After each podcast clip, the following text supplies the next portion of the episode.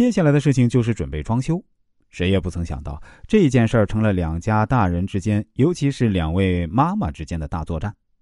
男方妈妈觉得，既然是男方买房了，那就应该女方装修。但是对于房屋结构的改变，必须要经过男方同意。如果一旦因为私拆影响安全，这个责任女方没有办法负责。所以，从设计师进驻开始呢，男方家就仿佛成为了房屋的保护神，这个不能拆，那个不能碰。从头到尾的死盯。那女方认为，虽然房子是男方出资，但毕竟是两个人婚后的居所，女方的意见应该得到尊重和听取。因为房子是二手房，有很多地方需要改动，在装修风格、家具、电器等方面呢，应该以女方的喜好为主。毕竟自己是嫁女儿，在自己家里一直当做掌上明珠那样，这样的小公主是需要用一个城堡来装饰的。就这样。两家人从装修的风格、整体到细节、家具、电器、床上用品的价格、款式等等方面一直争执不下，而两家的小夫妻则像是过家家一样，沉浸在两个人的欢乐之中。父母逛装修市场，他们俩在卖场自拍着玩耍；父母们和设计师一起谈装修，他俩拿出手机联网打游戏。双方争执不下，想听听孩子们的意见。两个人一脸无辜的齐声回答：“啊，您说呢？啊，我听您的。”这种情况下，只能是双方家长们在唱独角戏。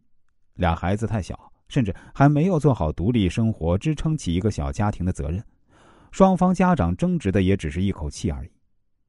第二，责任在肩，对战温室里的花朵。小丽和小强是青梅竹马的高中同学，大学毕业后各自找工作，先是过了一段异地的日子。然后就是小强放弃老家优厚的工作待遇和可以升职的机会，只身北上来找小丽。小丽的工作属于旱涝保收的事业单位，毕业后家长托关系给她找的，然后就在父母的保护和帮助下买房定居。